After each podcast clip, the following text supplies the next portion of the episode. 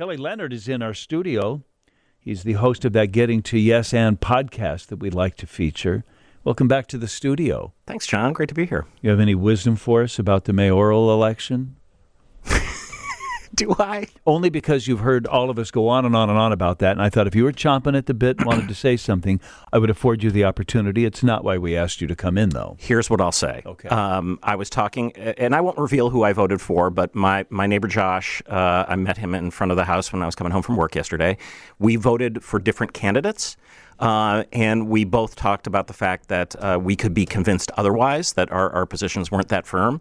And so I think it's a, a matter now of sort of like, all right, who, who, who are these people? Let's dig into you know their backgrounds and not just go with the boilerplate um, stuff that we might have heard.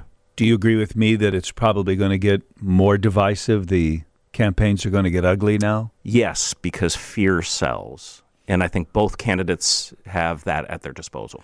And both of them have a union that, however, uh, quote unquote, popular or successful, is also unpopular. The CTU right. and the FOP uh, are uh, both double-edged swords, aren't they? Totally. Yeah, yeah, yeah. I mean, and this is one of the problems, which is um, uh, politics and social media don't love nuance. And uh, and what I think I understand, and I think a lot of people understand, is things are nuanced and things aren't easy always to grasp. And and the reason I'm here today is to kind of talk about some of that. Well, you know, your podcast is called Getting to Yes and and the concept behind that, we talk about this all the time when yeah. you come in.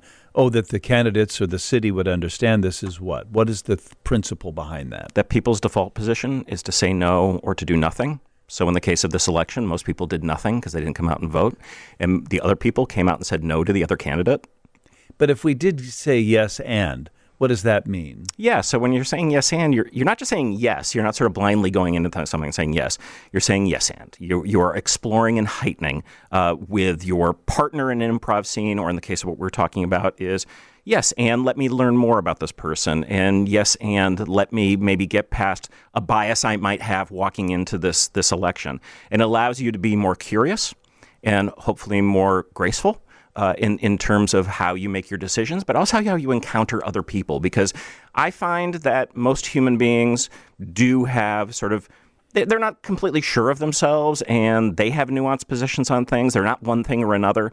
But when you're in the process of selling something to someone, it makes it a lot easier to pit good against bad, evil against good. But don't you say that a more successful tact would be if you and I disagree with something. We're in that room, there's a whiteboard up there, we're throwing out ideas. I don't like your idea. I don't think your idea is going to work.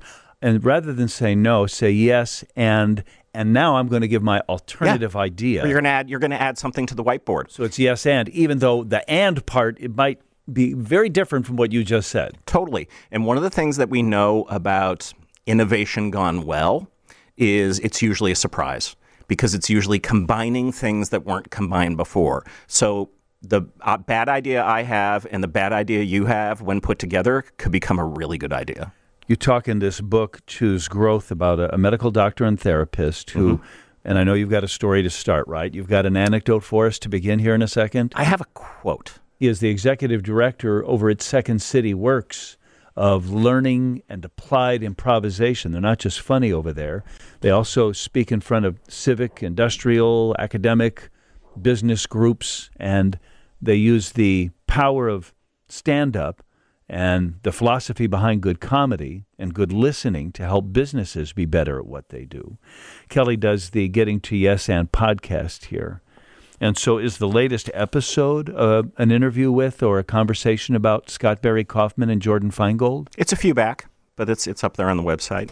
And one of the things that when I was reading this book, and I know Scott. Scott's actually a friend of mine. Choose Growth. Uh, who wrote this book, Choose Growth, with Jordyn Feingold, who's a medical doctor. And Scott's a behavioral psychologist. Um, there's a quote by the legendary psychotherapist Irvin Yalom. Uh, and I want to read it to you, and we might have to read it a couple times to see if it sinks in the same way for you. And he says, Sooner or later, you have to give up the hope for a better past. Hmm. Sooner or later, you have to give up the hope for a better past.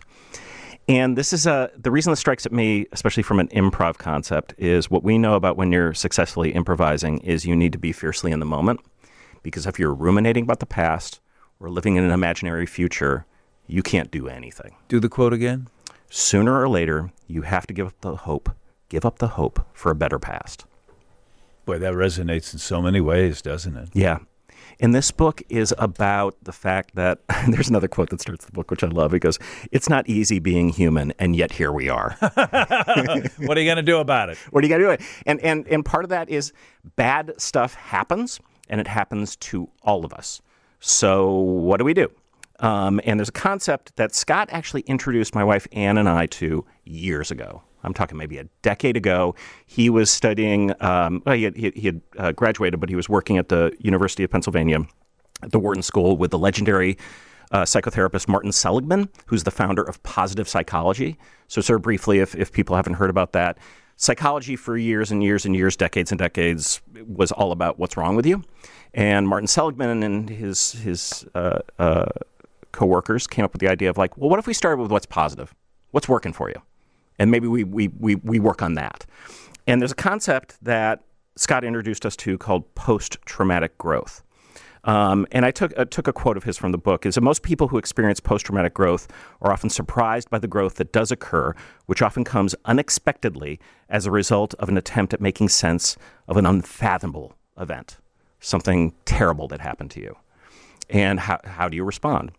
And I think for most of us, we, we sort of look at it and be like, uh, and I know this from my personal experience, of course, you know, we, we lost our daughter. So what do we do? And in my case, we do therapy, we work out, we do all those things, we count on our friends, all that.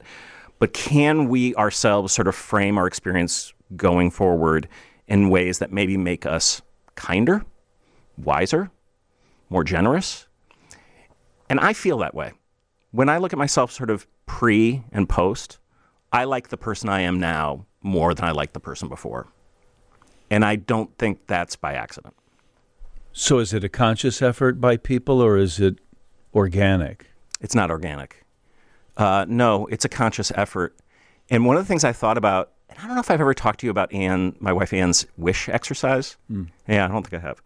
So when we were in the pandemic and we were doing our corporate workshops on Zoom, I actually said to him, like, do you have any exercises that could work in a virtual format?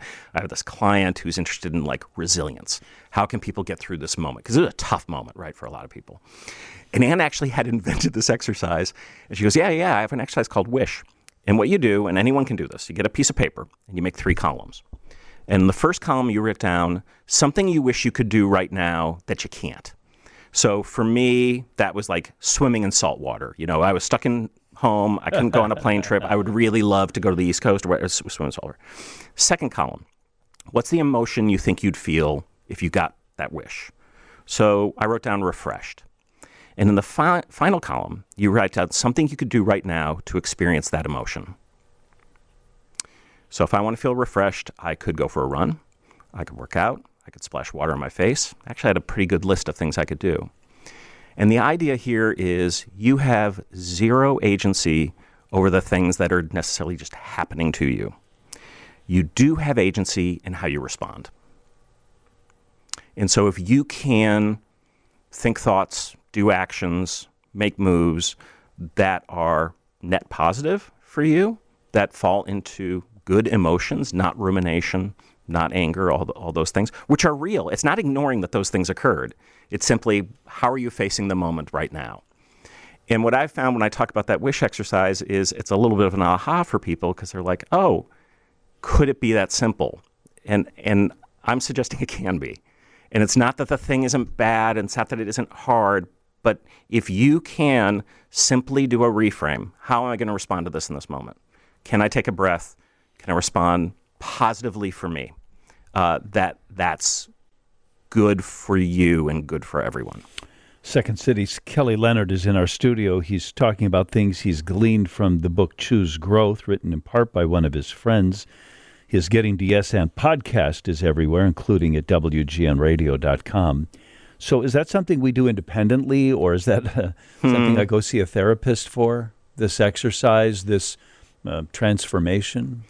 Uh, both. I mean, I, I think therapy is great for everyone. Um, uh, I don't, uh, you know, it, but but honestly, it is also within your realm. You, your your emotional reaction to something should be within your realm. And I'm again, there are systemic and other issues here that sh- don't shouldn't be ignored. That are they're sometimes tragic and, and all that. Um, but uh, you as an individual, what, here's what we need to recognize is that um, human beings in general don't always make the best decisions for themselves. You know, there's a lot of noise out there, and we don't always have the best information. And like, if we all made the best decisions for ourselves, we'd all be eating better, and we'd all work out all the time. Do we all do that? no.